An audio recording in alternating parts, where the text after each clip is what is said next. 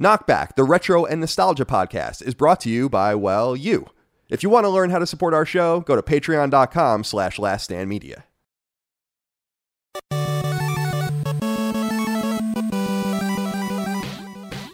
Greetings and salutations. Welcome back to Knockback. My name is Colin Moriarty. I'm joined as always by my brother Dagan, New Fish Moriarty. Dagan, thank you for joining me today. How are you, my friend? What say you, fuzzy britches? How's life, my friend? Everything is everything. It's another Friday here in uh, PA, Pennsatucky, as PJ would call it. Uh, yeah, everything's rolling along. Just Yeah. storyboarding today. I'm kind of in like storyboard mode. Mm-hmm. Kind of got like storyboard problems wrapped around my neck, like so much spaghetti. Wrapped around those nuts. It's nice to take a break from it. Let's let me put it that way. Yeah, sure, sure, sure, sure. How well, are you doing? It's good to it's good to lay eyes on you, my friend. I'm I'm uh, I'm well, thank you. I actually thought you'd appreciate this. I I never buy limited run games like physical games ever, but I made an exception. Mm-hmm. What'd you now get? let's see if you can. I'm just gonna hold on a second. See if you recognize the music. oh my goodness! Yep. What is this? It's a Castlevania Legacy Collection thing. I thought you'd like. Uh, I don't know if you're really gonna be able to see it, but in You're the- coming in vid- low res. You guys will see it yeah, better. I know. You'll see it when when because we for people that don't know, we use Zencastr, which is awesome, but it gives us it's perfect low latency audio and video recorded, but it reduces our own quality while we record. Wow. So it's like a give or take kind of thing. What is that But, uh, music coming from? Does it have a little switch on the It's outside? It's like a little shadow box kind of thing, whatever they call that. It's Dude, cool. it's like it's based on Castlevania two and three. It looks like you know, clock tower and and all that. Um, Bloody however, I, tears. I, I wanted to complain about one thing and then praise one thing. okay. One thing I wanted to praise, and you won't be able to see this either, is that they they include high resolution box I art. do see that enough to know what that is. So Castlevania, Look at this. 2, Castlevania three. Love it. Now, but here's a complaint. One of the most things I was most excited about. In fact, I bought two copies of this for, and it's expensive. It's over hundred dollars each oh. for this reason. oh, let me see. A double sided poster, Okay. but the poster isn't is all folded up. oh no. So, uh, like you know, like we used to get them in a, in a Nintendo box or something. Yeah. So it's like the big box art, you know, Those and the Castlevania three box art, and I was amped when I saw that. I was like, oh my god, I have to get those framed, like Frame 'em. because you know, like there's there's no high res art from these from these games No, of these no, particular no. versions, Dude. So like the box art is awesome, but I was bummed about this. So now I just have an unopened copy of the game, which will probably be worth a fortune um, in, at some point. But I literally bought two just because I, I, I Mike and I were discussing it. I I don't love very many video games this much. Yeah. And I don't love very many video I love video games, but not enough to go buy the merch or like get things. There's very few. Mega Man, of course, I'm all over that, right? Of course, But of course. Castlevania is one of those things, and we never get anything. So when when that was available, I was like, oh my god, yeah, of course, I gotta get that. But she was laughing because I was like, it, it's um apparently this is limited run. I don't know. The, you get cards when you buy them, and this is card 406 and 407. And I've Okay. never bought limited run before, so this is like I'm jumping in here real late. Yeah, they do uh, some and cool never be stuff. back. It's Never pricey be though. It's It pricey. pricey, it have is to cool. justify your love, you know. For now, those creases in the posters, there's no way to remedy that. There's no I would imagine not, right? Like maybe there is. there might be. If you have like a hot table or something, like uh, like I watched this art restoration guy, Baumgartner restoration on YouTube. It's awesome, and he has a, a hot table and he like puts like ancient painting, well not ancient, but old paintings underneath, and you know it like crushes everything to the surface and like makes sure everything stays on. Oh, wow. I and- never and even knew about this. Oh, dude, you'd love that guy. That's great. fantastic. What's his name? Baum Baumgartner, like B A U M Gartner Okay, restoration. Good shit. I'm gonna Oh, check that shit. out. Yeah, he's out Very of cool. Illinois. I think Cool, you'll enjoy cool. him. But yeah, that's all that's going on, my friend. Um, yeah, you're back from your travels, and Yes, here you are. We talked. I think we talked. Did we talk about la- that last I week? I think right? we did. Yeah, I can't. Yeah, touched on remember anything. Toronto a little bit. My fascination Right, with the city I had never been to before. My preconceptions versus what I really found up there. Really cool place, man. Yeah, that's right. That's right. Yeah. So yeah, no, otherwise nothing really happening here. Dad's actually on his way here. Oh, what? Uh, I think F- well, Finley, our one of our nephews, is in a play this weekend for James and the Oh. Giant Peach. I think it is. what? One of my favorite stories. Roald Dahl. and so I think Dad's coming down for that and hanging out. So he's sleeping here actually tonight and tomorrow. But so we have a we have a, a visitor incoming. Very cool. I And, uh, missed that. I haven't seen him in quite some time. I think it's Finn. Isn't Finn's birthday in the offing as well? I get confused with the nieces and Mm. I do too. I think his birthday's in. He's got an August birthday, doesn't he? I think it's September, isn't it? Dana's Might birthday is August nineteenth. Yes, Dana's is. We have any other August birthdays in the fam? I don't think so. No, Dana's was Not always the of. iconic. I only know the only birthdays I really know off the top of my head, outside of like a couple of friends and, and Micah and stuff, are my mom and dad and my siblings. That's it. I think both Those are the of my birth- those are the birthdays I know. And I actually make fun of the boys, like the our nephews, because they don't know each other's birthdays, and I'm like, that's weird. That you know- that's like I'm like, you don't know your mom's birthday, and he's like, it's in the summer, like you know. I'm like, how do you not know your mom's birthday? It's, I was you know, going to ask you your that. opinion on this. Do you remember being that age, like you know, grade school, and not know? Because I really, honestly think, sadly, both of my kids finally know my birthday as of two years ago. You know, they would be like, "Yeah, the same thing. Like it's in the winter," and then as they got a little older, they, they would know it was in December, but they didn't know the number. Right. And then they knew like it had a six in it, but they would guess like 16 or 20. You know, it was like ridiculous. It's like, how do you not know this? I knew my parents' birthdays when I was five. Yeah, dad's October 2nd, mom's September 16, Brats. both 1950. Yes. That's an Dagan's easy one December to remember, 6th, I feel like. 1973. Dana is August 19th, 1975. And then Correct. Allie is February 6th, 1979. Correct. I'm October 14, 1984. Right. Right, you are. Mm-hmm. And then mom's and dad's anniversary always played into that too, right? October 1st. It was always easy Right? to And I'm going to have an 1st. October anniversary because I'm getting married in October as well. Yes. Rocktober. Rocktober. Cocktober. as I'm now going to be referring to it as forever. Well done, my friend.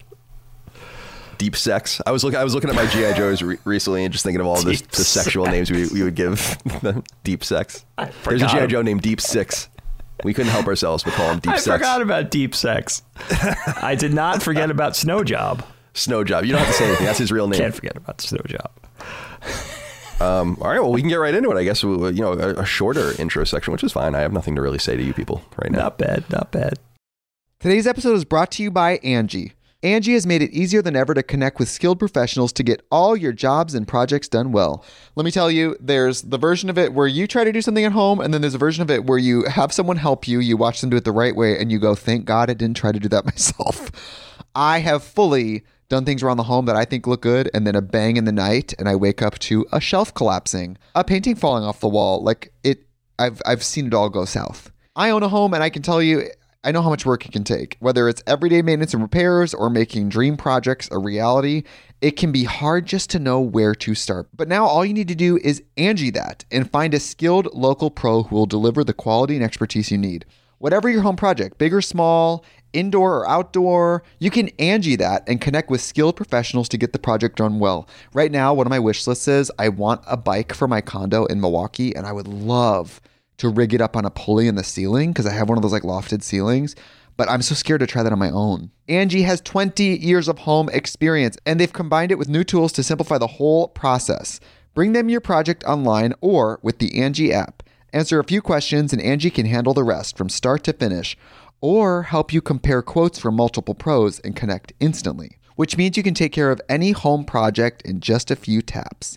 Because when it comes to getting the most out of your home, you can do this when you Angie that. Download the free Angie mobile app today or visit Angie.com. That's A-N-G-I dot com.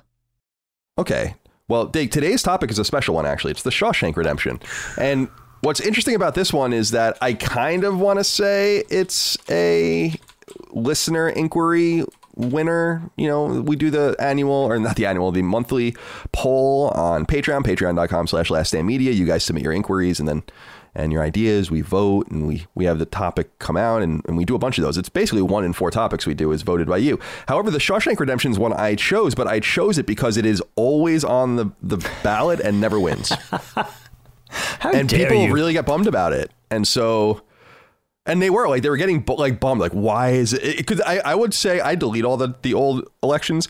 I like keeping Patreon really clean. I, I don't keep anything there that doesn't need to stay there. Like all the threads get deleted, all that kind of shit. Sure. So the, the things go away. So I don't know the exact number, but I would say it's probably been in at least 10 elections, if not more. Wow. And you know, there's only five choices in every election, so just mathematically, it should have won twice at some point. It never won at all, just because it was going up against stiff competition. Biggies. Yeah. Yeah. Yeah. Yeah. So, so I was like, you know what? I'm going to throw you a bone. Oh, Oh. and we're gonna, Bend over. gonna- Rover came over. yeah, Rick, little boy Blue, he needed the money. Oh, dude, that is an aw- that is a, such an awesome little boy Blue. He needed the money. You know that he thought that that was like the funniest thing ever. That Yeah. was that was the best one probably. yeah, little Dude, boy that Blue. was a sensation when I was in junior high school. He I just remembering that. Like him on the comedy scene. When I was in junior high school and all the high school kids that we looked up to listening to that stuff, it was like, I guess it was the same thing as Eddie Murphy, like jumping on the scene in the 80s, right? it was really raunchy. Like I've listened to I think one or two of his albums. We're talking about Andrew Dice Clay, by the way. Of course. And, Dice. uh, Dice Man, and it's pretty raunchy shit. Like it- it's like needlessly. I like raunchy shit, but it's needlessly like sexist, misogynistic, as opposed to funny. You know, it's like it's not even funny. Yeah, really. It's like all right, right. dude, you're just like It's brutal. Really hit. Yeah, I, I like mean. I love roasts and all that kind of shit. I think that stuff is so funny and over the top, but it's got to be funny. You know, like I've said before, one of the great ones was Bob Saget when like basically the entire roast was about like insinuating that he was a pedophile because like he had a relationship with the Olsen twins and shit.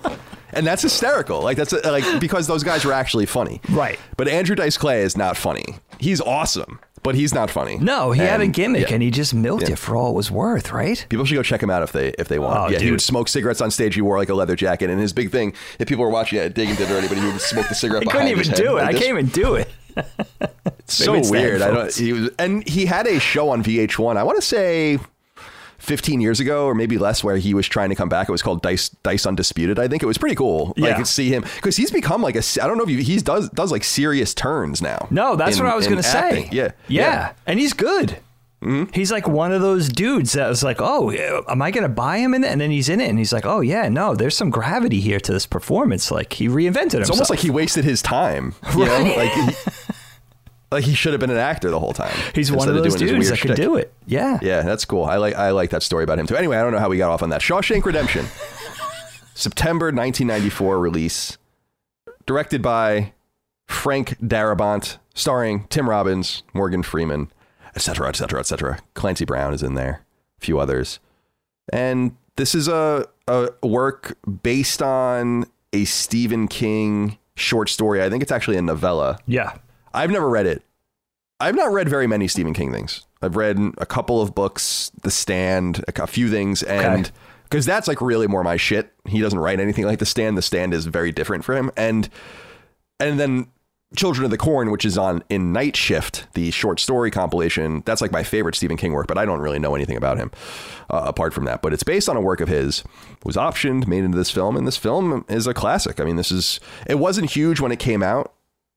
I was looking at the numbers. It did about three times gross, so it, it was that's nice, but it, that's not like a mega smash hit unless you're spending No. hundreds of millions of dollars and making Sure. hundreds of millions of dollars in profit. But it did well enough, and in syndication on video and later on DVD, I think it, it created a, a strong fan base of people that enjoyed it. And watching it last night, actually, I'll start with James Ketchum because he says, and, and of course you could write it on Patreon. He says, "Hello, Moriarty Bros. Did you Yo. ever actually see this whole movie unedited, start to finish, before viewing it for this episode, or did you only ever see it in bits and pieces on TNT, aka the Shawshank Channel?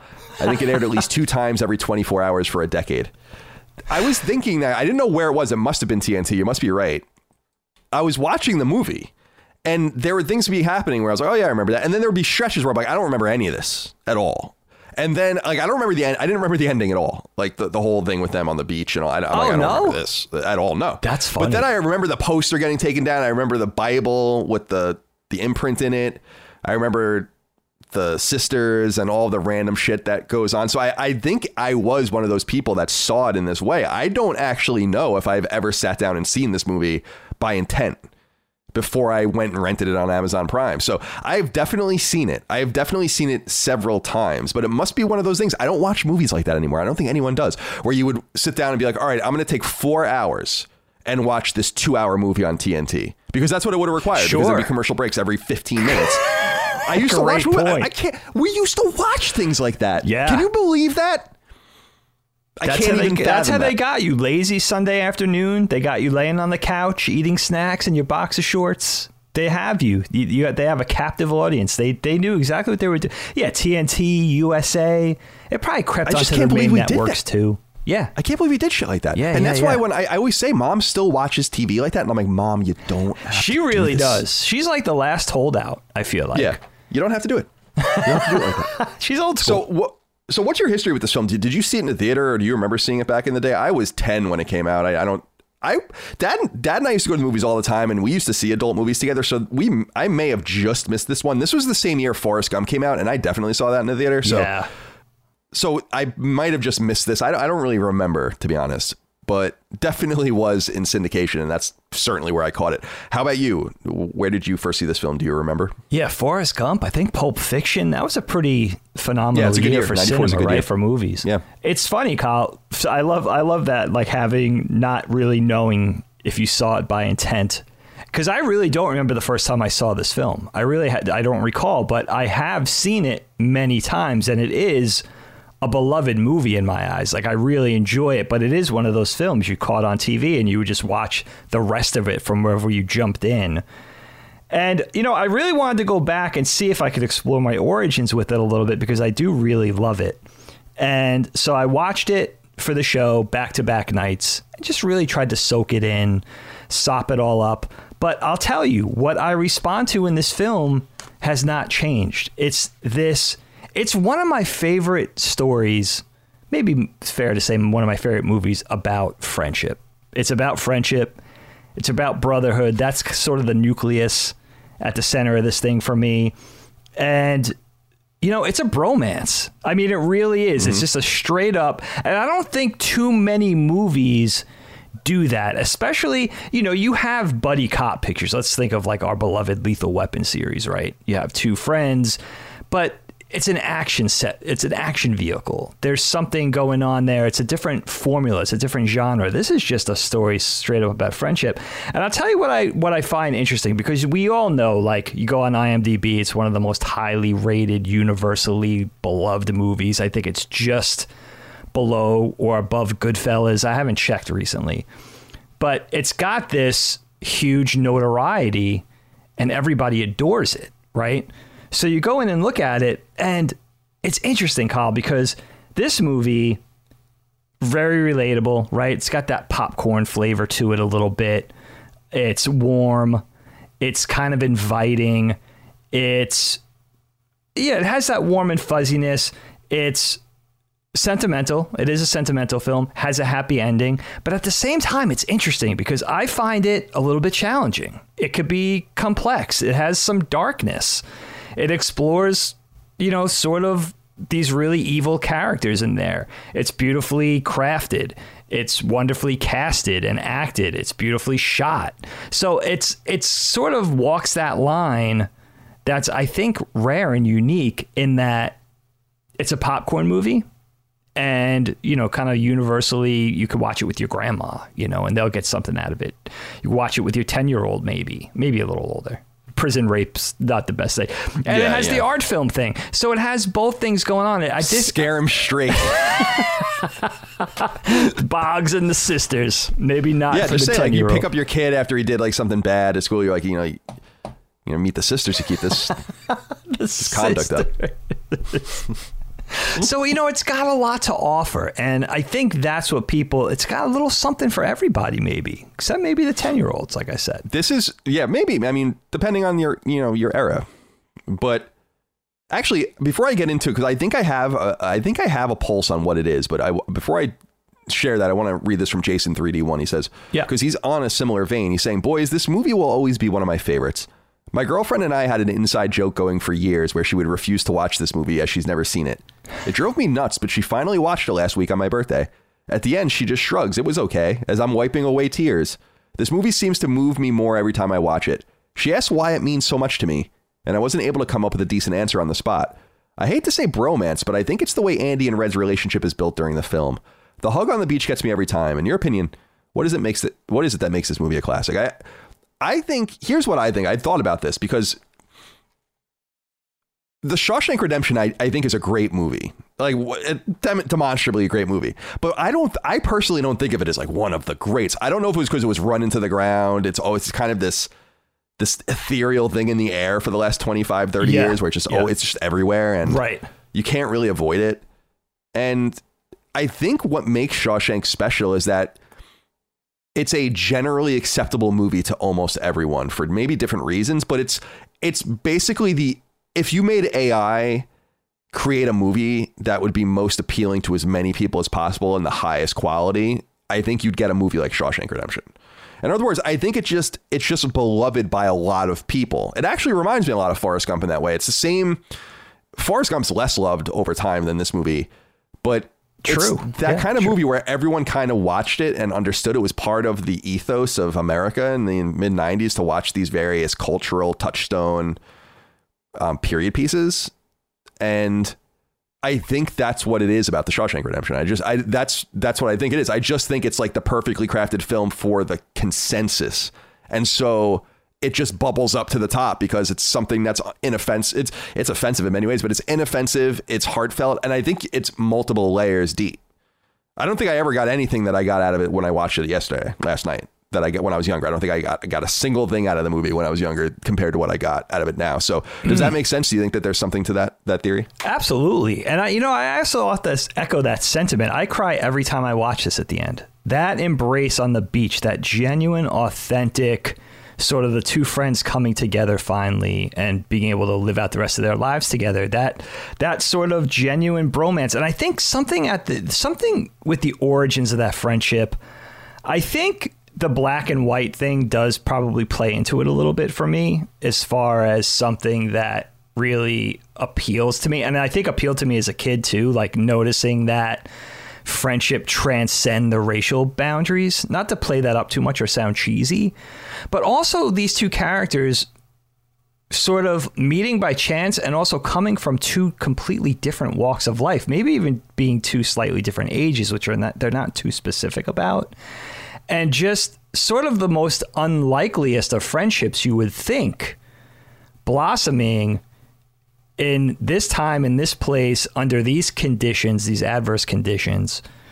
And i think there's just something really moving about that. And the fact that it's this unrelenting uncompromising love you know between these two men. And i think i don't even think it's understated. I think a lot of a lot of it you just read into as a as a captive audience member.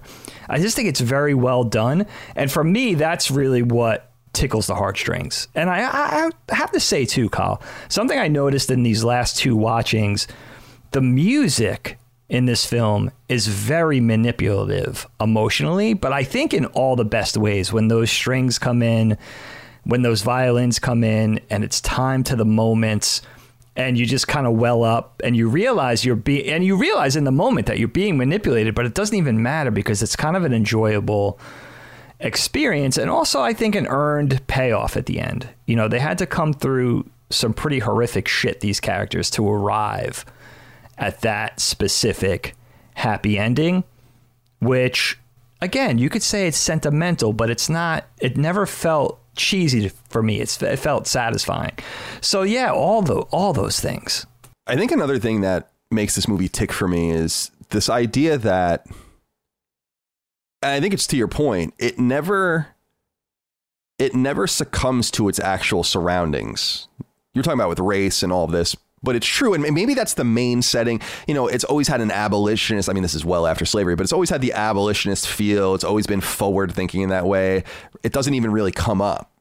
And that might be true to the setting and the time as well, which is an interesting insight. But remo- stripping away how they got there, and I want to talk about that, like how they all get to prison and mm-hmm. how that's all glossed over. I think that's by intention, obviously. And I like how the movie is able to segment the crime and the criminality, which is its own thing and important, really important, and we'll talk about it, to the human element of imprisonment and how it changes a person. And it should give, I think, I think one of the reasons, maybe again, why this movie resonates with so many people is that it forces us to confront this group of people that always exist on the outside of society where they're put there often because of their own actions, but how that indelibly affects them.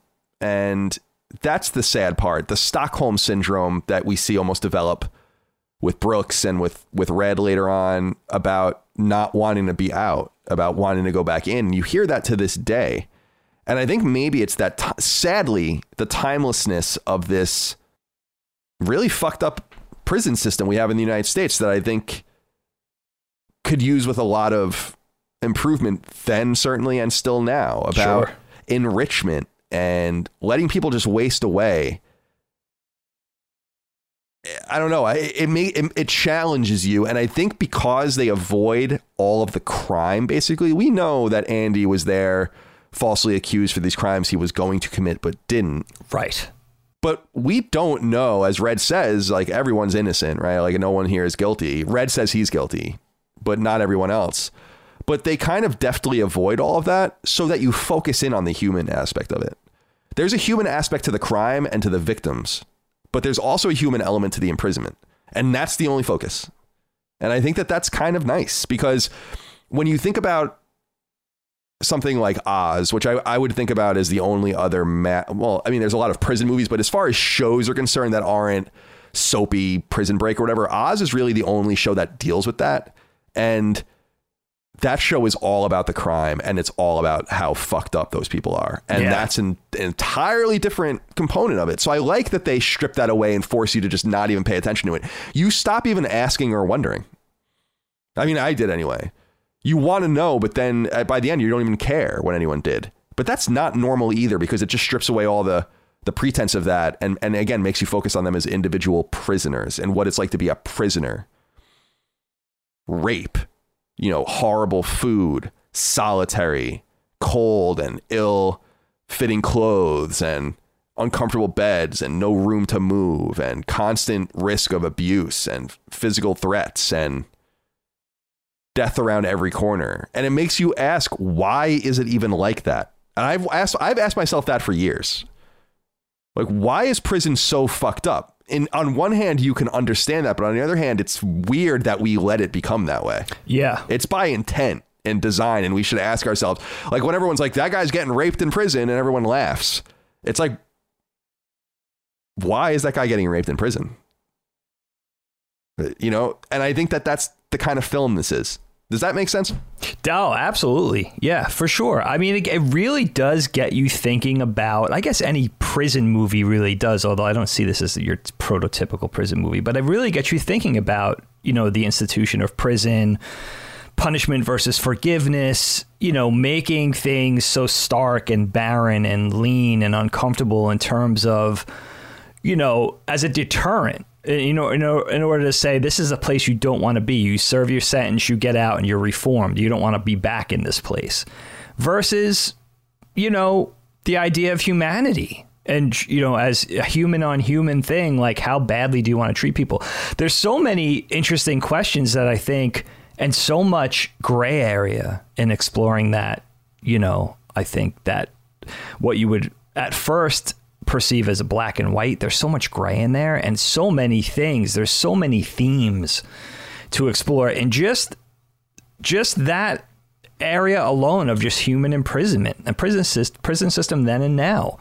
And you know i guess how much it really hasn't changed and definitely calling into question evolution and needed evolution and how some people think maybe it's perfectly fine the way it is right now too and and what gives us those differences those differences of opinion and all that. I think my opinion certainly of prison and imprisonment and punishment, capital punishment. I think that's all it's definitely changed. My view on that has definitely changed over the over the years. But when you watch the movie, you're definitely thinking about that. You know, and just think about this too, Kyle. Like this, this is we we jump in in nineteen what forty seven, New England. Certainly a different time, a different place.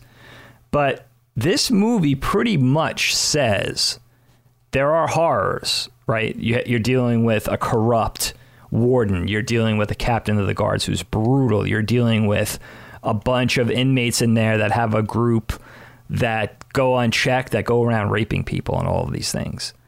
But by and by, they're also saying like pretty much if you stay in check and behave yourself, you could have a pretty comfortable existence. At least enough where if you go in when you're young and you become institutionalized, it becomes all you know. It becomes comfortable in a way. Red's getting you what you need. You're getting, you know, three squares a day. You have friends. You have yard time. You might get a little older. You you go from the wood shop or the license plate shop to the library, right? You're delivering books to people. It's a pretty. It becomes normal and it becomes comfortable. And I think that also speaks to humans adapting and the way they could evolve to situations and stuff. So that's interesting too. Like, unless you get out of you get out of order and you get put in the hole, right? Which seems horrific, especially for a claustrophobic. Like that's one of the most horrifying realities I could possibly imagine. But there's that too. It's like, you know, was it was it too easy to do that time, especially being a murderer, you know? Who knows? I don't know. I don't know what the answer It's- is there. Well, that's the difficult thing actually, because someone wrote in about this. Yeah. Um, actually, Andy Cap wrote in about this, who I think was the person who kept submitting this for election every every You month. got- your wishes are command, handicap. He says, "Hello, sisters. What are your thoughts about the main character's reasons for being in prison not being mentioned? Red was in prison for tampering the brakes on his wife's car to collect insurance money, which resulted in her death and two other strangers. Brooks was arrested for killing his wife and child after losing his money in a poker game. Would this have changed your feelings about these characters if you learned this in the movie? Oh, I didn't know that. Thank you for all your great work. great stuff.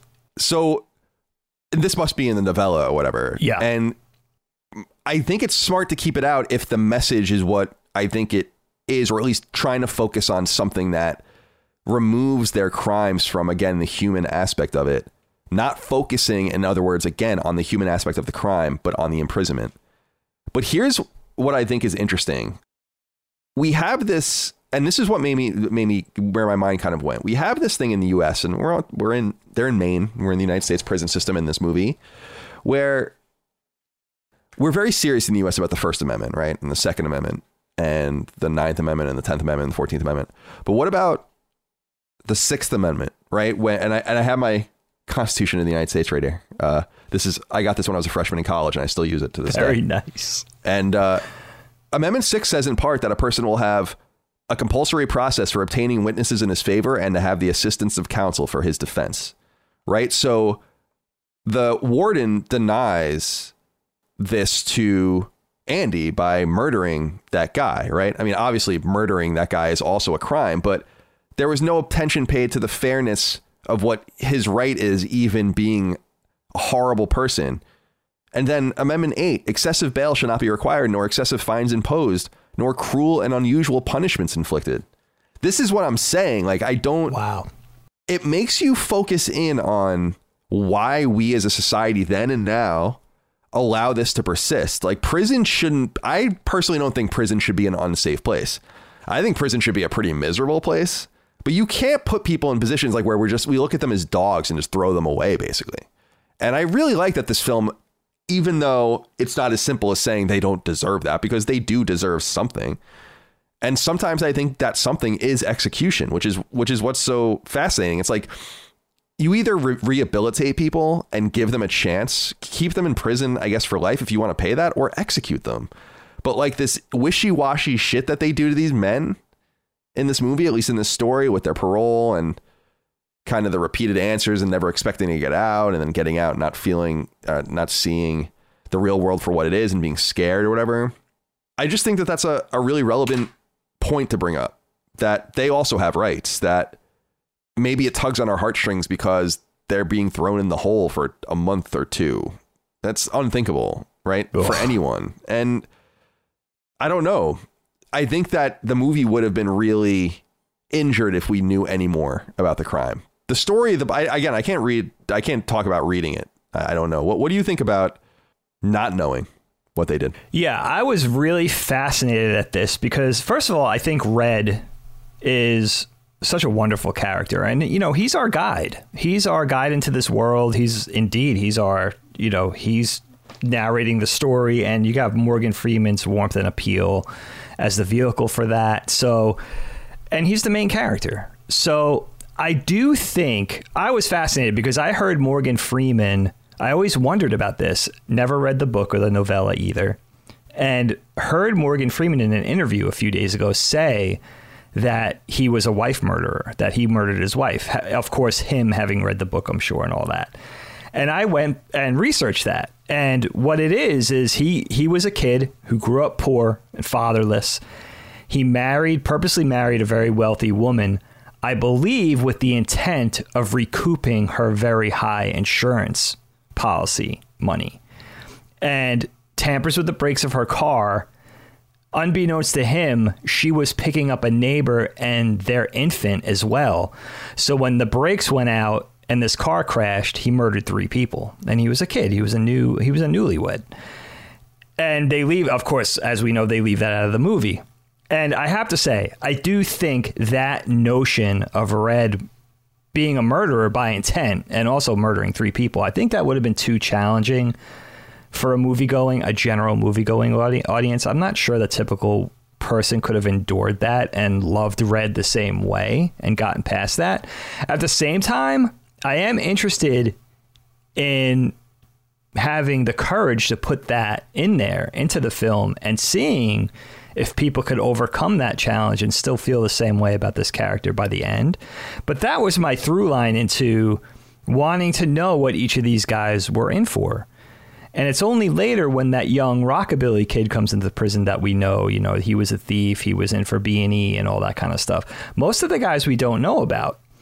So, and I, I do think that it probably would have been intrusive in this two hour and 24 minute movie, whatever it is, film to have put in that, put all that weight in there.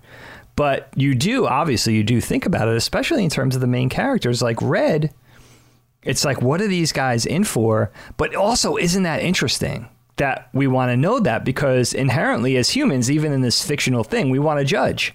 We want to suss it out. We want to see if we could approve of this one and that one. And oh, this one was just a uh, he was just a crook. He was just a thief. But this one was a murderer and a rapist. I don't know if I could wrap my head around that or come to, you know, accept this guy and and and like him and root for him and all that.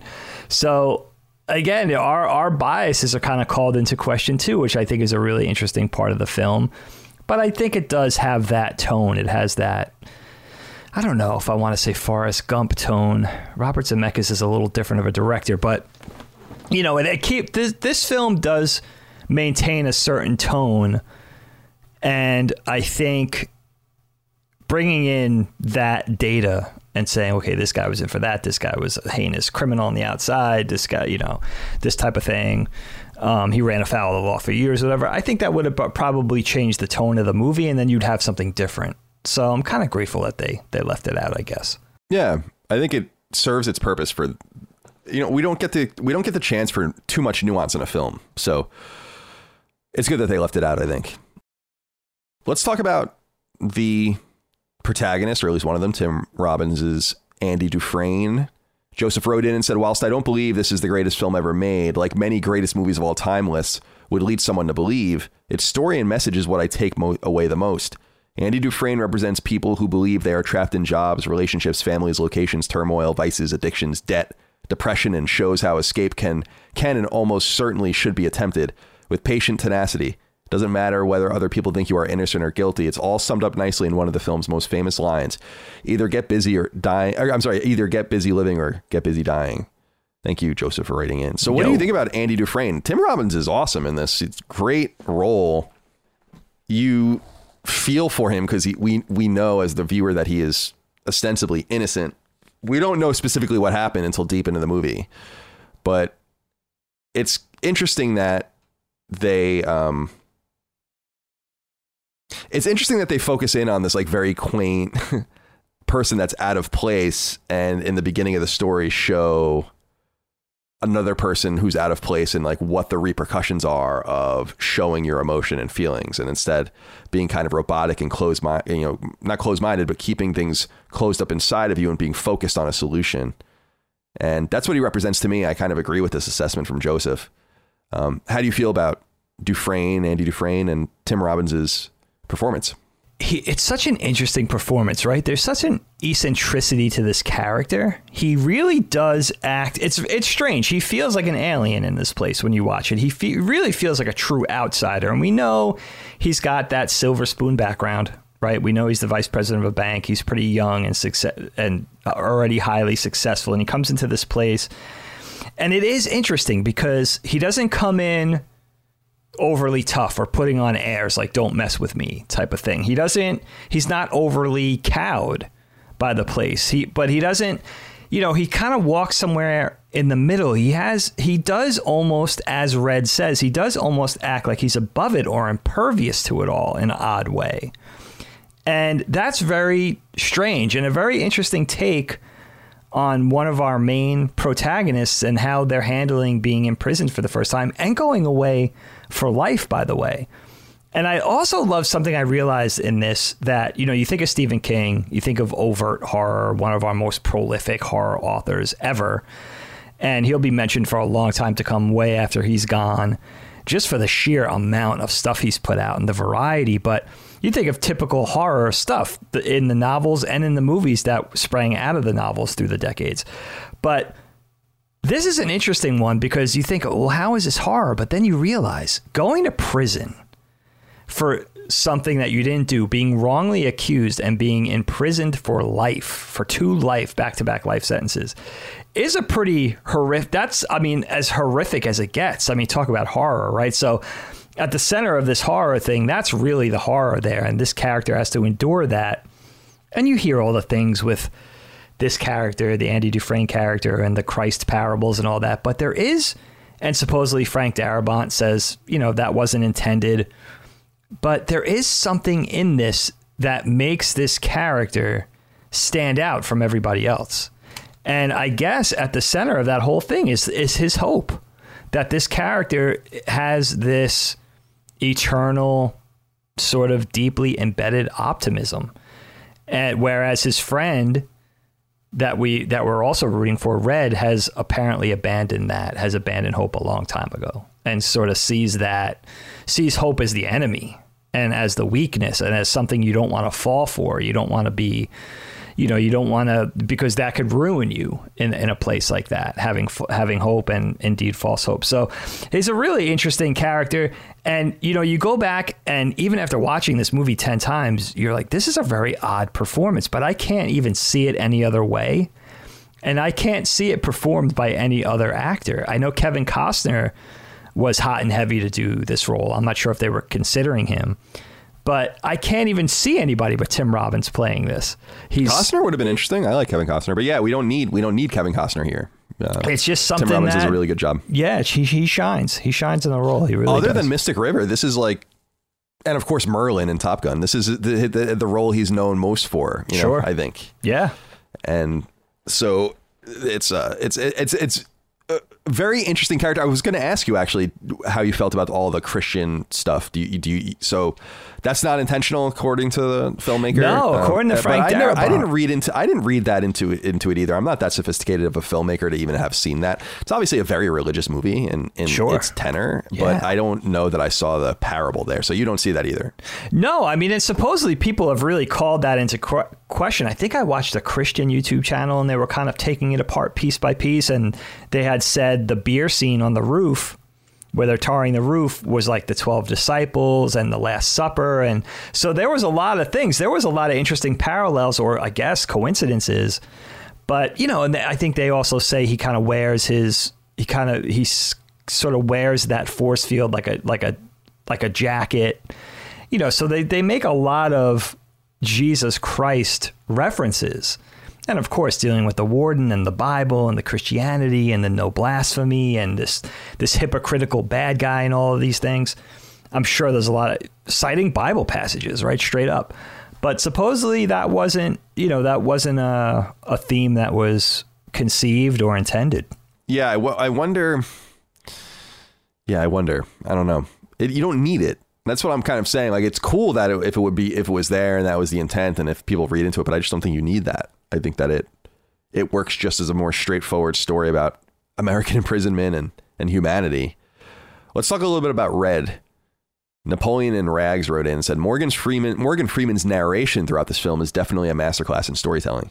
How do you guys feel about its inclusion? I'm curious how you feel about that. That one of the one of the protagonists is also the narrator, so there's a more he's more omniscient than the viewer. It's an interesting layer there. Not you don't often see that. Sometimes you do. What do you think about that? About like selecting Red as the narrator. I assume he is in the book too, but I, I don't know for sure. I like that, and of course Morgan Freeman is such a great VO person that you know VO actor that it's just it's it's wonderful.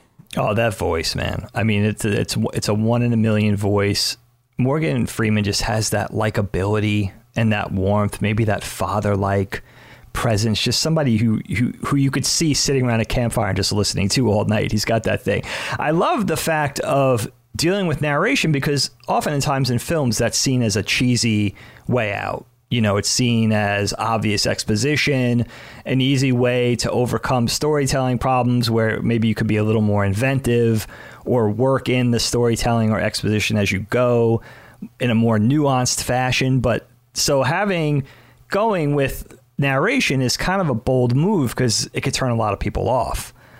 But I think Frank Darabont said he was kind of coached on and encouraged by movies like and especially Goodfellas, where it's like one of the best one of the greatest movies. We go go watch our knockback episode, by the way, and said if if Scorsese could do it in Goodfellas, he would find a way to do it here. But I think putting Morgan Freeman in, it just takes away that problem. You know, it's just like you, you he's somebody who you want to listen to, so it's a very clever way to help the narration succeed. Let's see. I want to kind of jump in now to some of the other characters in the story around us because we don't, even though it's about Red and Andy mostly, the interactions with the prison warden and the prison guard, there are a couple of other interesting characters that we follow and know. And I would say paramount amongst them is Brooks. Matthew Novak wrote in and said, Hello, obtuse ones. This was my first time watching Shawshank and I loved it. Brooks's inability to rejoin society and suicide broke me, especially due to Thomas Newman's score. What are your thoughts on the movie's portrayal of the US prison system and how inmates are released into the world unprepared for the innovations they missed out on? Also, just to make you two feel old, this movie came out eight years before I was born. So that's nice. So you were so you're 20, I guess. So thank you, Matthew, for writing in. With Brooks, Brooks, I think, is the most appealing and interesting character in the in the movie. It's really quite simple. He says, I think, that he went to prison in 1904 and 1905. That's insane when you think about it. Even from the context of the late 40s, early 50s, when you first learn that. That was when Teddy Roosevelt was president. he missed, that was 10 years before World War One. So he was like an able bodied man that kind of missed all of that, then missed the interwar period, then missed all of World War II. And it's very, I couldn't get away from thinking about that as I looked at all these men in the prison maybe maybe exemplified best by Brooks of these guys that like where were you? Were you there? Do, do you know? Do you care? Like you missed out. You're like one of the very rare men that wasn't there or wasn't part of this stuff. And that's a whole other angle to imprisonment during this time.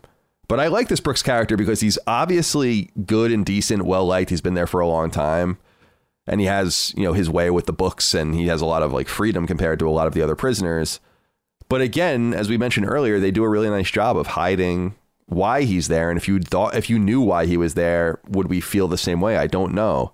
But I feel the humanity most through him and his experience out in the real world. Imagine going to prison in 1905 and then in the 1950s, you're released, sent to a halfway house, and you work as a grocer or a bagging person at a grocery store. That's a fine job, but imagine everything that's changed. And of course, they show that visually when he almost gets run over by the car, and all this, a sudden he mm. writes about the thing in, in the car. And I don't know what what do you think about this character of Brooks and just the the exceptional performance? I was reading more about the uh, the actor James Whitmore. I didn't know much about him, but a pretty storied actor. This was one of his final roles. He kind of retired and did only a few roles in his later years.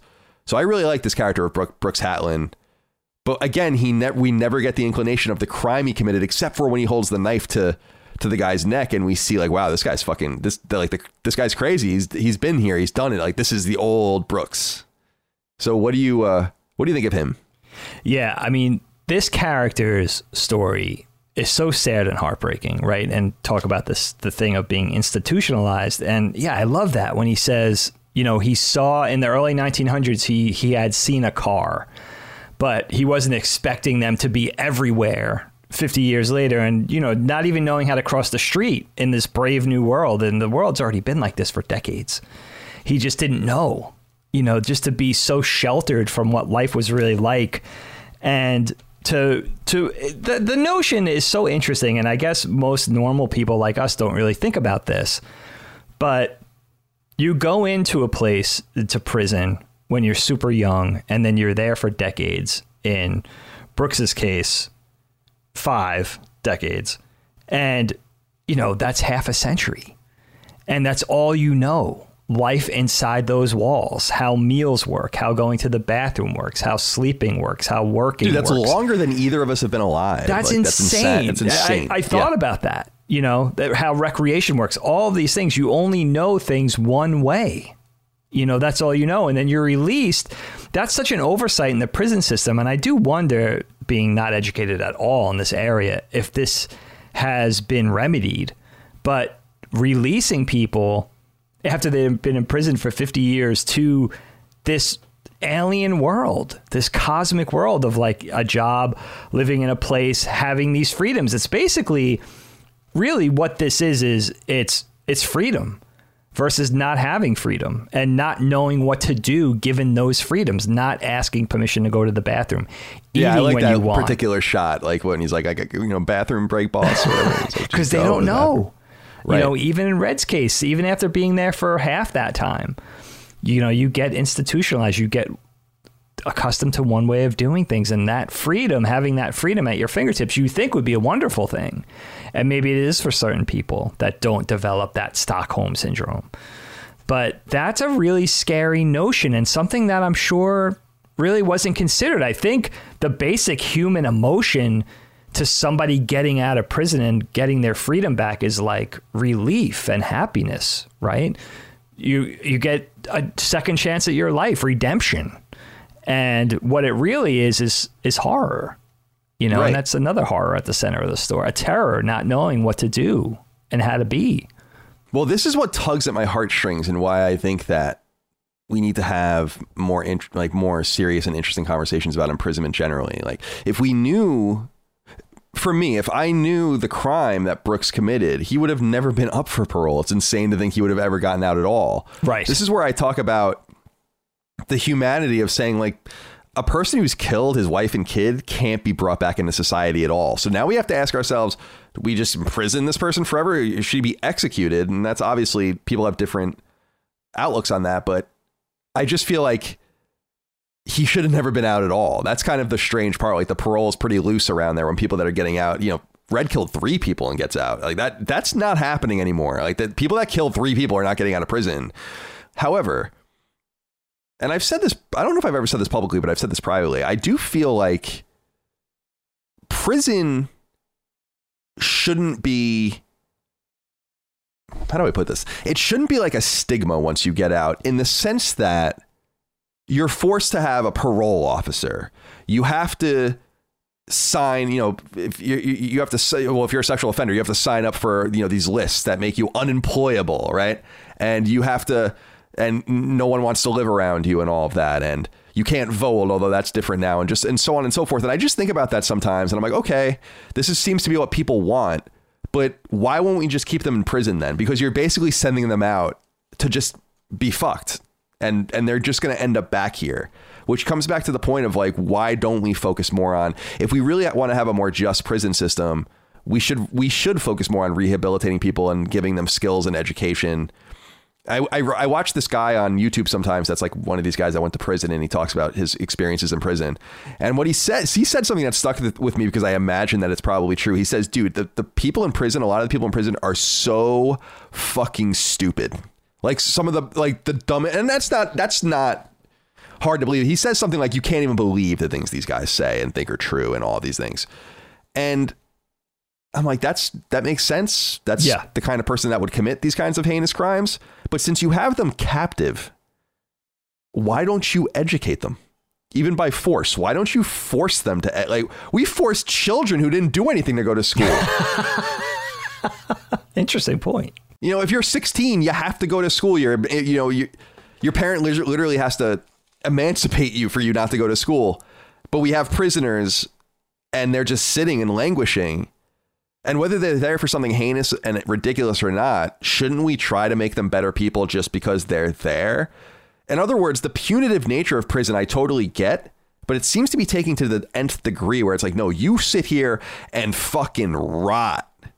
And then maybe one day when you get out, You've never used a computer. You don't. Fu- maybe you're illiterate or don't know how to read. You've been sitting in a six by six cell for 25 years for armed robbery or whatever you did. We have no fucking interest in bettering you. We don't give a fuck about you. Bye. Get out, and then we'll see you in five months when you come back when you for recidivism and all of that. And I just think there has to be a conversation around around this. Maybe I'm sensitive to it because my, my ex girlfriend, who's a PhD, her her doctorate was in recidivism in prisons and all the different things that it, it contribute to it. Hers, I think, was her her um, PhD was about mental like concussions and all that, and how that leads to recidivism. But, oh wow, I didn't know that. That's interesting.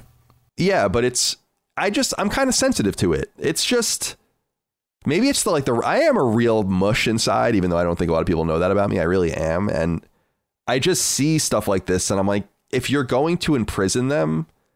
I'm not saying they should live in a Hilton or something like that and like have a resort, but can't you do something to enrich them and give them a chance maybe? Isn't that part of the contract the social contract? The imprisonment and then the release once you've done your time? And so when you do your time can't vote.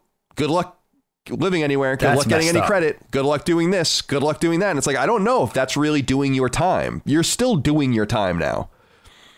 And i, I just a lot of people are scared to say that, but we have such a fucking prison industry in the United States that no one says it, but it's it's actually these thoughts are actually quite normal in other parts of the world. Yeah. Yeah. Yeah, yeah. I think a lot of what know. you say makes sense, Kyle. I mean, you yeah. know, because you have these guys in, you want them to have a true chance at reformation and self improvement. So when they get out, they could have a crack at being, you know, uh, a, a successful citizen, one that contributes to society and all of this, right?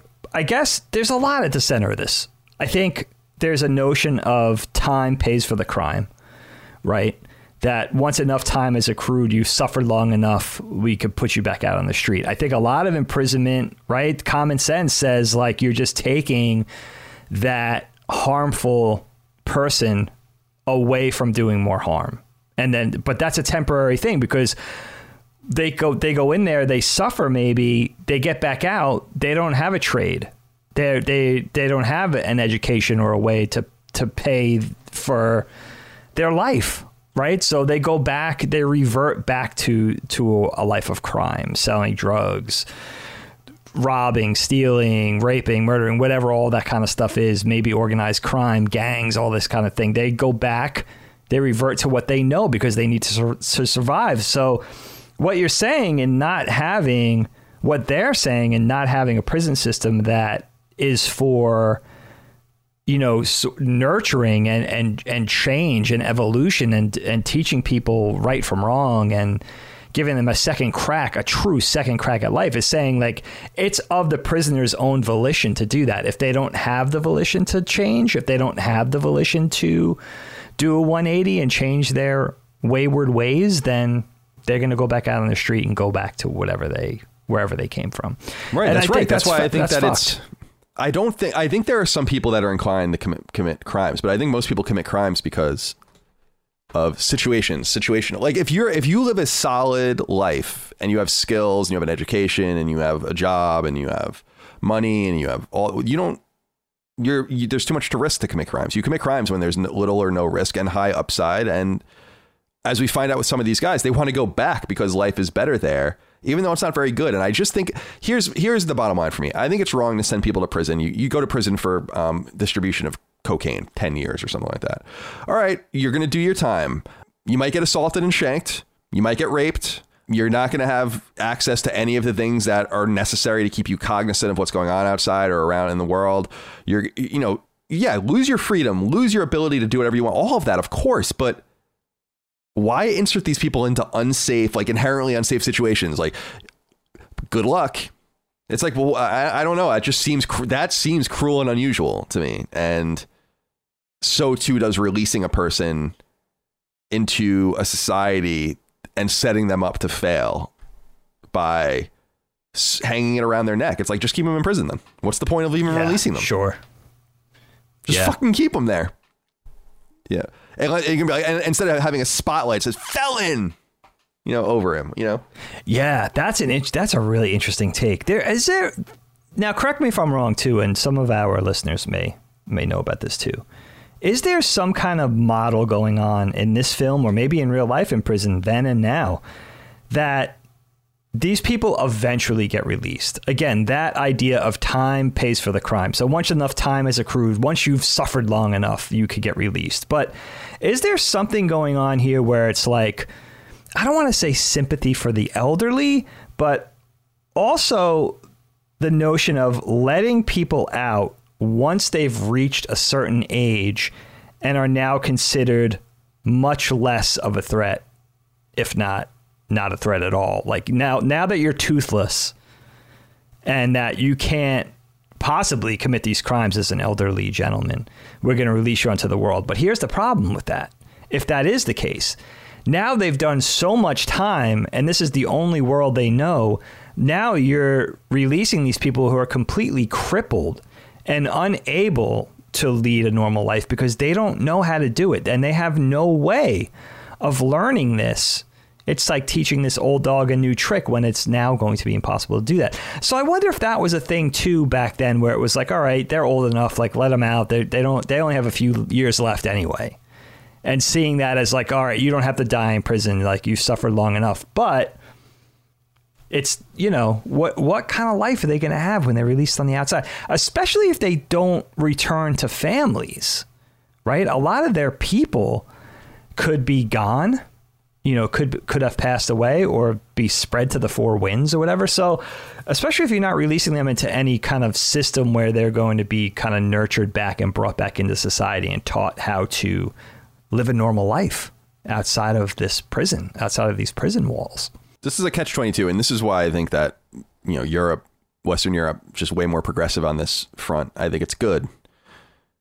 I just think it's so more so much more complicated and i feel like it's easy for us to ignore it because it's just over there in a prison behind walls and they're bad men and f- fuck them but i just I, I can't you know like i just I because we especially here in this country we just know there are so many people in prison that don't even belong there at all. And I'm of the mind you could probably release more than half of America's prison population with really no problems. Like, just be like, don't fuck up again.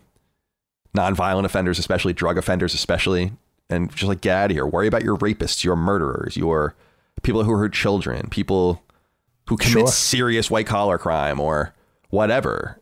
I'm not worried about all this other shit. And putting them all together, by the way, is also heinous. Putting that's odd putting a murderer and a rapist and all of that with uh, a person who did a much lesser that that's asking for trouble. That is a pecking order, right? Absolutely. And especially with the, you're putting people with something to lose with people who have nothing to lose. Especially in situations where there's life imprisonment, I always think about that, Very which is why I'm kind of for the death penalty in, in for murder, especially heinous murder, m- multiple murders, things like that. Generally speaking, conclusive evidence, of course but I'm open to I'm I'm becoming less that way as time goes on, but it's why I can't take it off the table. Because it's like there are there is a pecking order to heinousness. That's why I was saying uh someone like Red, three murders. I don't know, man. Like we you, we shouldn't be worrying about your parole hearings for sure. You shouldn't have to worry about this at all. But what's interesting about that Brooks character, having been there so long, digging, especially in the time it took place in the U.S., is that he's also being sent out into the world. And this is just nothing, but it's something I thought about pre-Medicare. So Oh. he's like out there. I don't know, and he didn't pay into Social Security. He's not going to get any. Like so, right it's like doubly and triply scary for someone who's elderly, woefully unprepared for life, probably ill health, a lot of different things going on. It's why we have to consider all these different options and and just I don't know, man. This really was a thought provoking film for me to watch from that perspective. Yeah, But- a lot of food for thought, man. Also, when do you? What happens? At what point? Now, you and I can't relate to this. Most of our listeners won't be able to relate to this. But at what point do you lose your desire for freedom and just decide inherently that this is comfortable? You know, being trapped assume, yeah. is not a human. Can being in a cage is not desirable to a human just by fact of what a human is. We do not want to be a you know, a bird in a cage. Like we just don't want that. So at what point does that something in you snap and make you say like, no, this is this is this is protection. This is desirable. This is what I want. You know, it's so odd to think Yeah. of. I agree. Unrelatable. One of, one of the things I want to talk about that we uh, had mentioned earlier, and one of the elements of this movie that of this movie that people really enjoy is the idea of the bromance, the man love. Sweet Chuck wrote in and said, "Hey guys, 1994 was a hell of a year for movies. Pulp Fiction, Forrest Gump, and Shawshank Redemption. I was 15, saw all three in the theater, and to this day, they are all in my collection of favorites. Shawshank expresses heterosexual love and friendship between two men so expertly. Have you seen any other movie do it this well? Mm. It is part of the reason why is it, it has stayed with people and grown so beloved. Keep on keeping on. Thank you, Sweet Chuck, for writing in. Thank you very Appreciate much. you. Yeah, so there is something about the bromance. I've always been fascinated by the bromance. It's because I have a bromance or two in my life. I've had them. Some of them are alive. Some of them are just you know extinguished. But male friendship is is a powerful force, and I've never really quite understood, except for like just the heteronormative kind of oh you know you know no get no homo kind of shit going on when people touch each other or something like that. I've always been kind of put off by that, not only because it's homophobic, but put off by that because it's like, why can't boys be and, and men be friends and be close mm. and be physical if they want, you know, hug and and shake hands and touch. And yet we celebrate that with women. And not just from the perverted sexual, like, you know, oh, but, but but like there's all these stories about womanhood, Sure. right? Womanhood. Absolutely. And for some reason, something like Sex in the City wouldn't work with men per se without it being curious and weird. And I think this movie does a nice job of kind of bucking that trend and showing an element of male friendship that while we can't relate to because we're not in prison, I think is very real because I felt it and I know it. And I think most men, if not all men, know that love. And I don't know why it can't be professed more openly and honestly. It doesn't mean you're gay. I don't. I don't understand. I just don't get it. So, what what do you think about the uh, the portrayal of the bromance in this film? I, I mean, I think it's one of the iconic ones in fiction of all time. I really do. I mean, I put it up there. I was thinking about other ones while you were talking. I think of, you know, again, with Lethal Weapon, you think of Murtaugh and Riggs, this unlikely friendship, but they have being police officers in common. You think of Kevin Arnold and Paul Pfeiffer in the Wonder Years. These two, this unlikely kind of duo. They're very different characters, but they have this long-standing love for each other. I think of funny ones like Doogie Howser and Vinny. Right, Vinny comes climbing through the window at night, you know, and you know, like even ones in animation, like Lupin and, and his right hand man Jigen and Lupin the Third, like these are, which you know, has been a friendship in animation and comic books and manga for decades.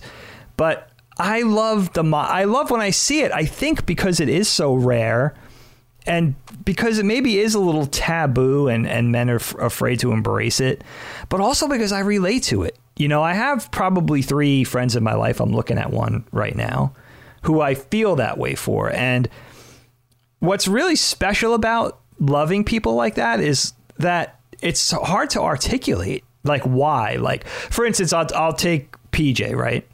I love him. I'll always love him like a brother, like family. But I met a lot of people in junior high school and high school that I played video games with, that I skated with daily. Why him? You know, what's at the mm-hmm. center of that? and why him for me? Me and PJ are very different people. Yes, mm-hmm. we have common interests, but we're very different characters. But I think that's the attraction in a way, right? That's the, there's some sort of, but there's some sort of intangible in there. It's like, why do you love it? But that's what makes it worth holding on to, I think, is that it, there's a little magic in there. There's a little alchemy, you know? And I love seeing that portrayed on screen. And they do it in a way in this movie that, again, doesn't hit you over the head. It doesn't overdo it. You just kind of see Red and Andy interacting and talking or hanging out in the film. And it doesn't matter if something big's going on or just a regular, you know, something regular that happens, a daily occurrence, a conversation, a meal together, whatever.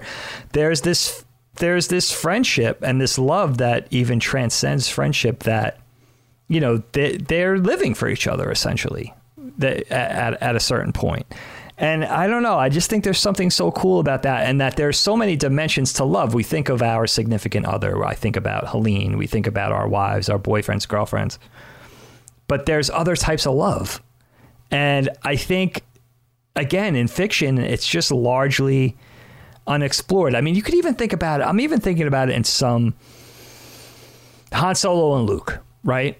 That was one of the big things we wanted to see in these sequel trilogies is that friendship played out because we didn't get we got it in the uh, initial trilogy, but we didn't get it. We wanted more of it, right? And we were robbed of it. You think of Lord of the Rings, Frodo and Gandalf. I mean, what kind of unlikely friendship is it? It's like this semi-immortal ancient wizard and this little person right? It's just like so i love the i love that fact of like something two people finding each other. I think there's something so cool in that. I also think there's something to the idea of the opposites attract sort of sort of idea. I, I absolutely. I pursued that romantically for a long time and it kind of blew up in my face over and over again and I've kind of accepted that at least for me romantically there's too much on the line to be with someone that's so different than you. That could be hard. That you want to kind of be more um, parallel to a person and I found that in Micah but with friends. Like when I think about friends of mine we bond on certain things. Ramon is my best friend of course and I think of him. And we but we are yin and yang in a lot of different ways. For instance and, and it's it's it's more behavioral. And it's like Ramon will do most of the talking in our conversation in our conversations and in our friendship. Right. But I don't mind and he's not doing anything wrong. It's just that like that's the way I'm the listener, he's the talker. Right? It's the yin and the yang. We we always have that going on and it's very complementary. And I think it brings up this idea of unconditional love.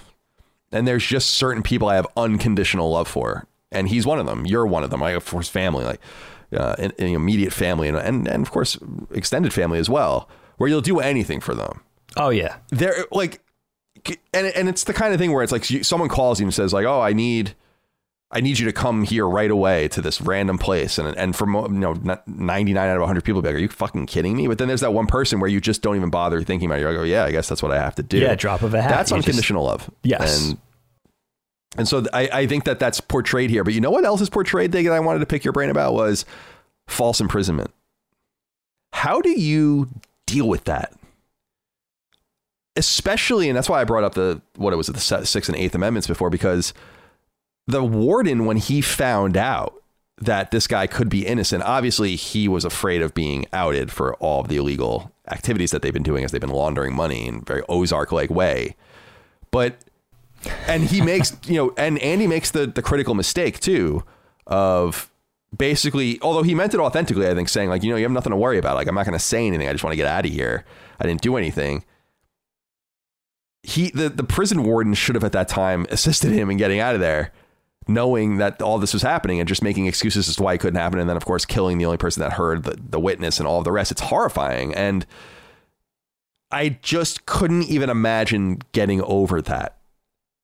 I, I don't know what that does to a person, and it shows the strength of Andy's character. But I'm wondering what you think about the very notion of false imprisonment because that is scary shit, and it happens. I mean, it's crazy that it happens. I can't believe when you read stories in the news of just people losing decades of their lives to false imprisonment. We should be so thankful for DNA and for video cameras and all the different things that are that are making sure people are guilty or absolving people from crimes.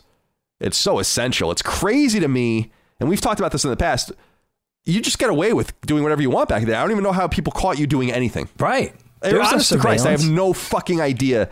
Like it's amazing. I know that criminology, as we understand it, really begins in the 19th century, but it's insane that anyone got caught for anything back in the day. How? How? i know You just go to a farmstead in 1700, no one's there, you kill everyone, you take all their shit, and you go. Like, how are they ever going to know it was you? It's insanity.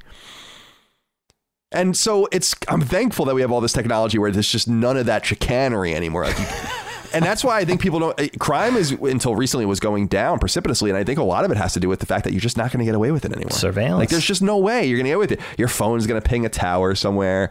Someone's going to have you on their fucking ring camera across the street. Yeah. there's going to be some sort of satellite image of of you know. You You gotta get getting away with it anymore. I wouldn't. I wouldn't try. Fuck, dude. You damn well know I'm not trying to commit any crimes. Like that. I'm not even gonna bother thinking about it. No way. So, um, It's true So- though. Like you can't. Yeah. You're always there's the the the eye in the sky is everywhere, if not the so ears. what do you in think about the false imprisonment though? That that like Andy has to accept that, and he does. I just don't think I'd ever accept it. I don't think I'd ever accept it. I think I'd probably kill myself. I mean, if, if you were in that situation, it's like, what are you gonna do? I mean, it's over. It's terrible. I mean, I hate to say that, but No, it's true to have hope through all that. I mean, there's two things that terrify me in relation to this issue, right? First of all, it absolutely horrifies me that this these gaps in our justice system exist where you could put somebody away for a crime without foolproof 100% evidence. Like what the fuck is that? Like reasonable doubt and all that kind of stuff. That's scary that that exists because that just leaves these possibilities for mistake. I mean, what's more horrifying than reading in the paper this guy that just served a 32 year prison sentence for raping somebody and he had nothing to do with it? He wasn't even in the state. Like, you know, I mean, that's the most. And the other thing is, too, that terrifies me that I think about when I watch the film is what you just said. At what point does Andy give up? Now, he holds on to hope, and that makes him special, almost godlike in a lot of ways. Again, Christ parables. But at what point do you just throw your hands up and say, well, I'm innocent, but fuck it. They, they think I'm guilty and stop fighting, right? You hear about the guys that go into prison and they get law degrees trying to get themselves off the hook, you know, and, and I guess in a lot of those cases, they're genuinely innocent. So at what point do you not hit the law library and train yourself to be a litigator and say like, you know what I mean? Like I, I, I, um, I have to get myself out of this. I didn't do it. I'm being there. There could be no more horrifying of an idea of going away for a crime you didn't commit, especially a violent crime. Because dude, I couldn't even. I mean, that's what I'm saying. It's like what? life. Like what? I know it's No way. insanity that that that exists, and yeah, I mean, you really it's it is one of those films where you put yourself in these guys' places, especially Andy. It's like, wow, what would I do? Would I just kind of throw my hands up? And then in that plot twist, again, just channeling the first time seeing this film and how cool it must have been. That shock of saying, because I think we go into this movie, if I'm not mistaken, unless I'm missing something, where it, it it seems like Andy thought better of committing the crime, but we don't know 100% for sure until that young guy comes in from a neighboring prison and says, "Look, I had a cellmate who did this crime." And then we know that Andy's vindicated. And then but he does he gets no help from who he needs help from. You know, you kind of wish in that moment where he's arguing with the warden and he calls him obtuse and everything that he would just stop because the warden says you could pursue this on your own, but don't involve Right, me. exactly, At that point, just do it. Right? Just exactly. just do yeah, it. it's it's annoying, man. It's, I totally agree with you. That's that one line. It's like, oh, just walk away. You're Just be like, pushing "All right, it." fine. You've done it. You've done this all yourself anyway. Like, right. it's all good. You're all good. But um, but of course we learn later that he's been also digging this tunnel. He's been doing a lot of different things to try to get himself out of there and and but also ingratiate himself to the people around him and also have this sort of acceptance of his situation. But I was thinking like when we the the one thing that belies belief is that that poster hit that that hole. Yeah. It just they never to tossed his room and ripped shit off the Look walls. behind the like that. When he was in poster? when he was in the hole for two months, no one ever went in there. I mean, if I were him, I would have been horrified of uh, during that time that someone was going to find that shit because we, we find that he was starting it from the basically the beginning of Yeah. him t- being there. So Every time I watch it, I'm horrified they're going to find right, exactly. Like some something different is going to happen. Well, since we're talking about the uh, the pr- prison employees, we should talk about who is it? Sam Norton is the uh, played by Oh, Bob Gunton sure. is the is the warden, and Hadley played by Clancy Brown, who's awesome, is He's great. one of the prison guards. Why? I mean, I know you have to have like an antagonist and shit, but why would you want to be in that situation and be antagonistic and mean and rude to people? Mm. I know it's like a stupid question to ask. Is a prison full of fucking hard ass people? They deal with insane people and crime and and violence every day. But why wouldn't you want to have a more positive disposition that like you put out that positive energy and you let people cross you. You don't put the line right up to their feet and say like just don't even walk forward at all. It's like just like have a more amenable way about you and then you have a more um, probably a better situation. I'd be interested to know what the uh not the protocol, but I guess the different philosophies are behind managing a prison, both then and now. I'm sure there's different schools of thought. But that's what bothers me about these different warden characters, where it's like, geez, why do you have to be so fucking hard? Why can't you be nice and decent? You'd get such better results. But nonetheless, these guys are both both put on amazing performances, and they show. Uh, what I like is is their kind of they show it several times, but they're kind of unspoken language with each other. There's times where Norton steps back and Hadley just steps forward and does what he does, like when they kill that guy in the beginning. He doesn't say anything to him. You know, uh, he just like walks back or whatever, and, and the guys they just Yeah, beat it's the a shit out of him. well-oiled machine. No talk Yeah. necessary. Right. And I just, I don't know, man. It's just a very interesting thing. And then they ingratiate themselves to this guy and he's doing their taxes and all this stuff. So it's a little, it's a little crazy that way. But what do you think of these two characters and, and the, the way the prison is run? Yeah, I mean, chilling.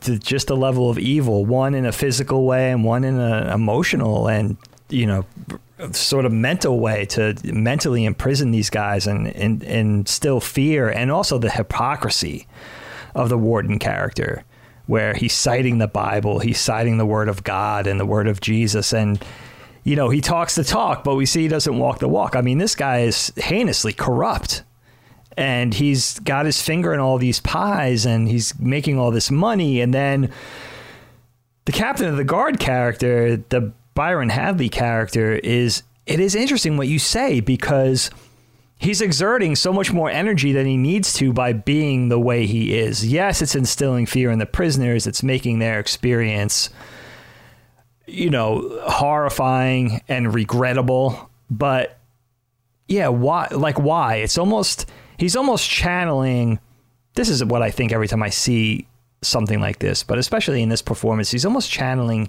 his own unhappiness in his role and his job maybe in his family life and sort of taking that to work he's one of those dudes you know just that hostility that's created with being you know, unhappy, you know, just an unhappy person, just a miserable person.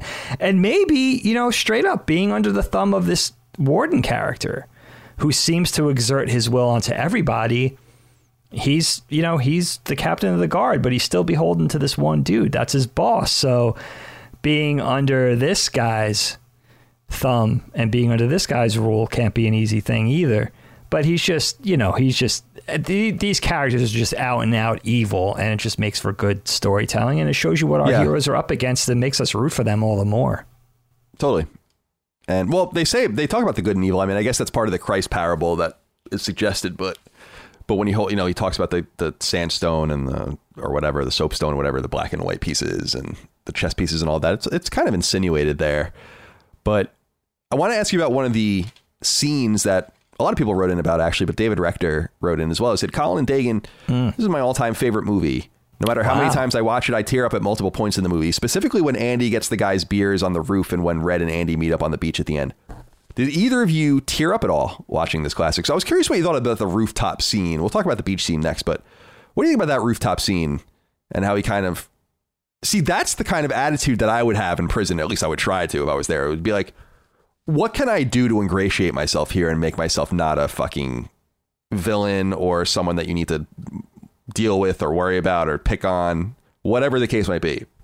And I really like that scene because it shows a lot of humanity. Again, the key H word as we talk about this movie. What do you think about the rooftop scene and um, the tearjerker nature, I guess, of the film? I love that rooftop scene. I defy you not to want a beer, a bottle of suds while you watch that scene. Ever, I went out and got a nice six pack of Pilsner, cans of Pilsner, just because I knew this was coming up.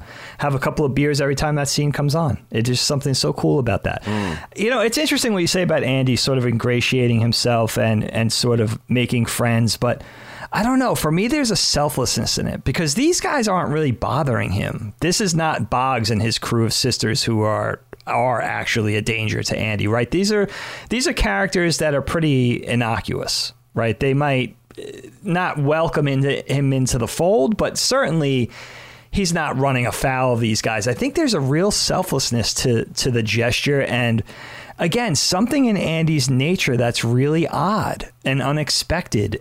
And maybe that's because we don't see that kind of generosity in a lot of people where it's not really about them, it's about doing something out of sympathy or love or friendship for somebody else. But I think that's what makes it so interesting. And it makes it, it does make it a little bizarre, but maybe that's sad that it's weird. Right? Is that you know there's not a lot of characters who would who would take it on the chin. Certainly run afoul of this guard who's ready to push him off the roof.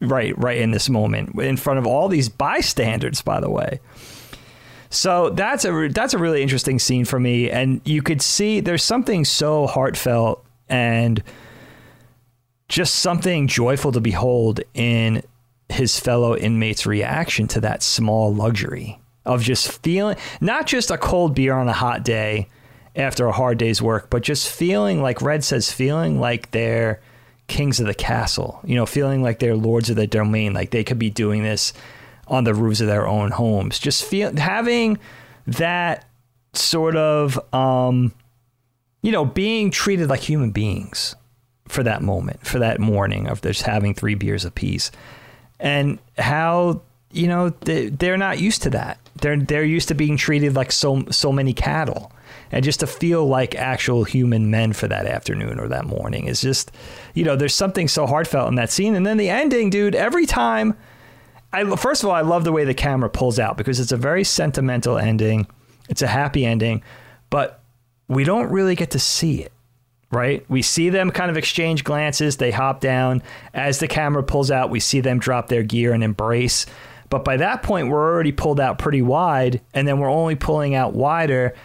But I love what it's saying about you don't need to you know what's going to happen from here these guys are going to grow old together and they finally have each other and they're at peace and they have their freedom and they'll have each other to lean on and they won't be alone and you know all that thing it's i, I get a tear in my eye every single time i see it and i'm happy that it's a happy ending because a lot of people could say well that's that feel it doesn't feel tacked on it feels earned in this in this case and again, it goes back to the bromance and like the the platonic nature of it, though. But of having they love each other unconditionally. It's unconditional love. Then they want to be with each other.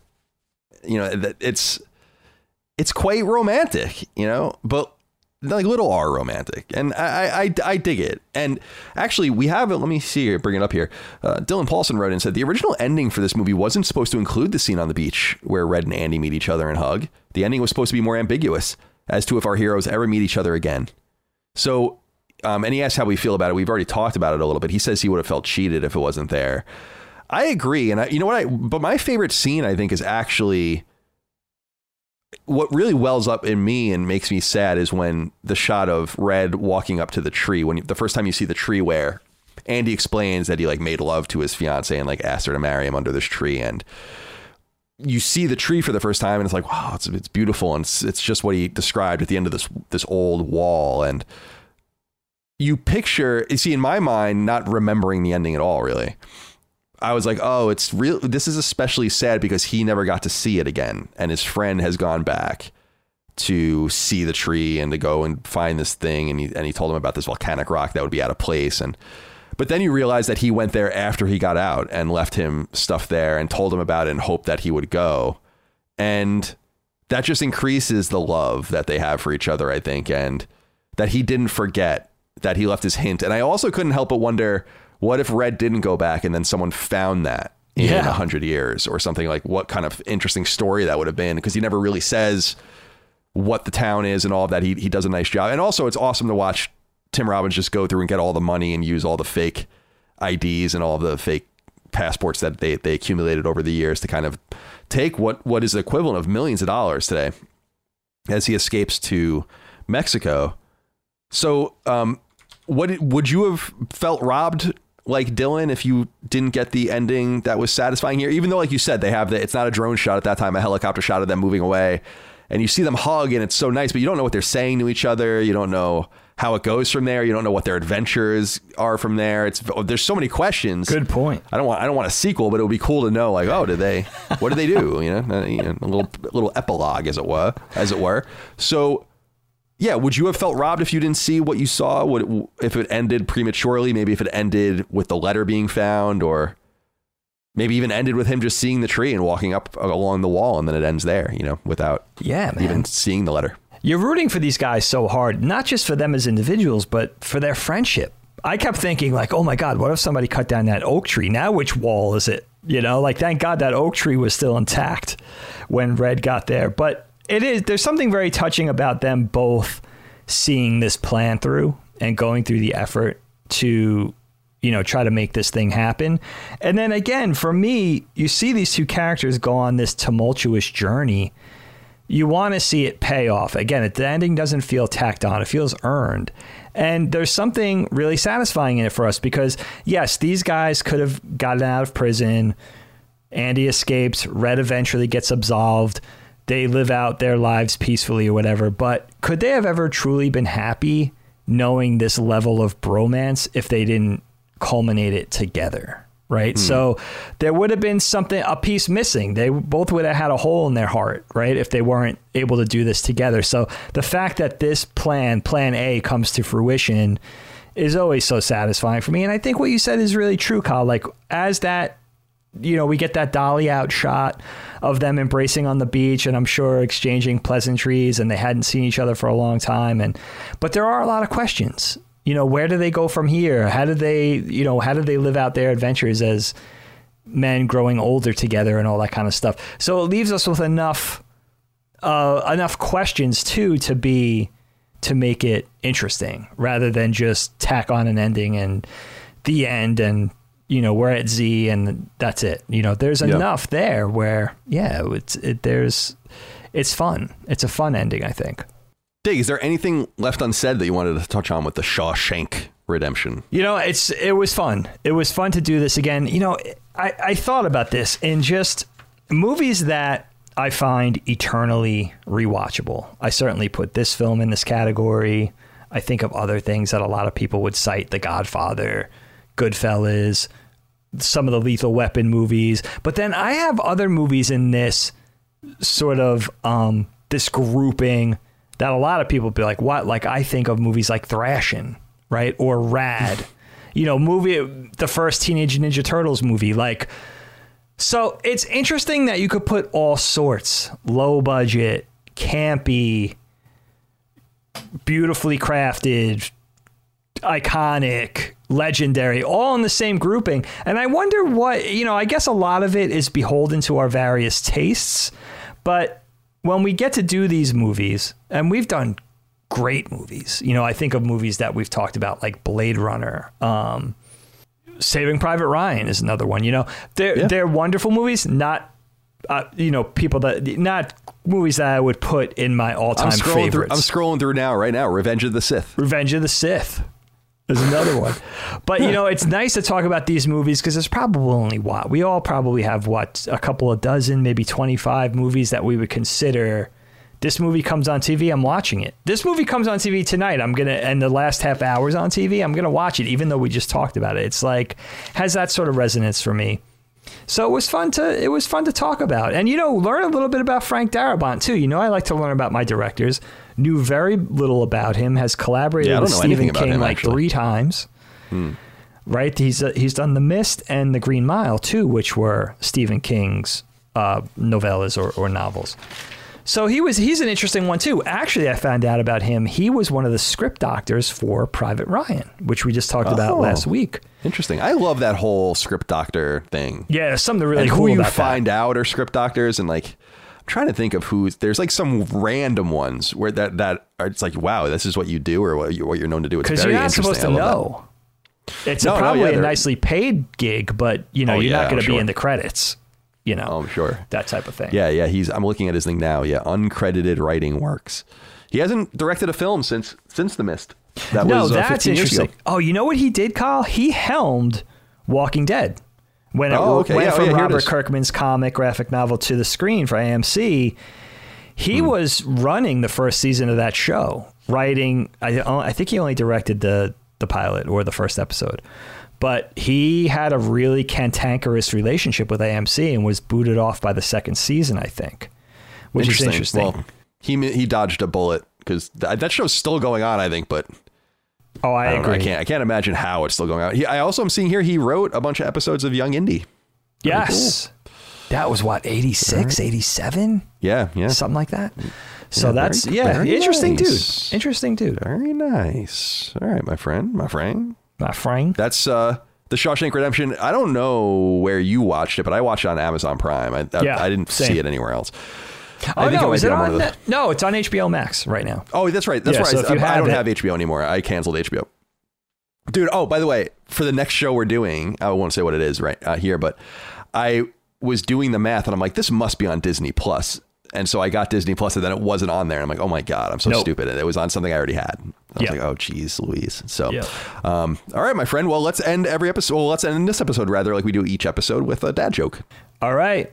Our pal, Andrew Cruz, coming at us from Twitter DMs. Kyle, he gives us this joke. I like this one. Kyle, did you hear about the guy who dipped his balls in glitter? No. Pretty nuts. That's good. I like that one. That's one of my favorite ones as Yeah, of late. That's a good one. I, I enjoy that one. very That's much. solid, solid. Well done, my friend. Well done. Thank you, Well, Andrew. thank, thank you for your time, my friend, and thank you all out there for your love, kindness, and support of all things Knockback, Last Stand Media. Patreon.com slash Last Stand Media for early ad-free access, the ability to submit your questions, comments, concerns, thoughts, and ideas, get your name in the credits, etc., and so on. We could not do without you. And, of course, watch the show on YouTube if you'd like. Most of you like to listen to it, but some of you like to watch. I don't blame you. Perverts. Yeah, peop in terms of watch versus uh, listen, this is the most, uh, like percentage wise, more listened to podcast than the other two shows we do, which is interesting. We have Most those people Morgan would Freeman voices. That's right. That's exactly right. I like to think. Christopher. Yeah, that's why I wanted to ruin it. All right. Thank you all out there. We'll see you next time. Until then, goodbye. Knockback, a retro and nostalgia podcast, is a product and trademark of Last Stand Media and Colin's Last Stand LLC, and is recorded from Central Virginia and the Philadelphia suburbs, USA. The show was conceived by and is produced by me, Colin Moriarty. My co host is Dagan Moriarty. Knockback's executive producer is Dustin Furman, and the show is edited by associate producer Ben Smith. All of Last Stand's theme music is by Ramon Narvaez. As you know, all of Last Stand Media's shows, including Knockback, are fan-funded on Patreon at patreon.com slash laststandmedia. The following names are at the producer support level or higher on Patreon, and we're grateful for your kindness and generosity. Stephen Nieder, Ross Marenka, Miguel A. Brewer, Morgan Ashley, Azan, Michael Vecchio, Jerome Ferreira, SLDFMA, Daniel Diamore, Brad Cooley, Jeremy Key, Patrick Leslie, Malachi Wall, Dave Cowell, Donald John Vader, Stephen Innerfield, Josh Sullinger, Mad Cats, Bloodborne Cart, Sultan Al Katani, David Ghetto, Lord Starscream, Jacob Donovan, Eduardo Perez, My Name is Mayo, Logan Byford, Eddie Medina, Jason Arzan, Christopher Nog, Zeno Adam, Grayson Maxwell, Cody Woodall, Blake Nesbitt, Sorta Serious Gaming, Colin Farley, Mark Arnold, Zia Parix, Henry Groth, Relentless Rex, Tristan Palacios, Drew Mullen, Reniger Graham, Christian R, Jad Rita, Patrick Skipper, Brian Hernandez Espinoza, Chris Kelly, Remington Wilson, Dustin Graff, Zach Cohen, Peyton Stone, Jalapeno, Josh Hallen Rui, Quentin Vedens, John Keegan, Michael Buffalo, Dan Root, Asak Paredes, Talisman, Christopher Morgan, Andreas Westling, Randall Holsey, Robbie Nauman, William Holbert, Josh Godfrey, Kalike Souza, Vornak, Betty Ann Moriarty, Daniel Johnson, H-Trons, Trey Woodward, Antonio C., Jay Getter, Assassinated Devil, Bjorn Campbell, Jeff Mercado, Gregory Slavinsky, Jordan Gale, of Fortuna, John Zile, Boots, Tyler Brown, Megadet, Poot, Gavin Newland, Alex Lapierre, Saul Balcazar, Brian White, Raul Melendez, Eric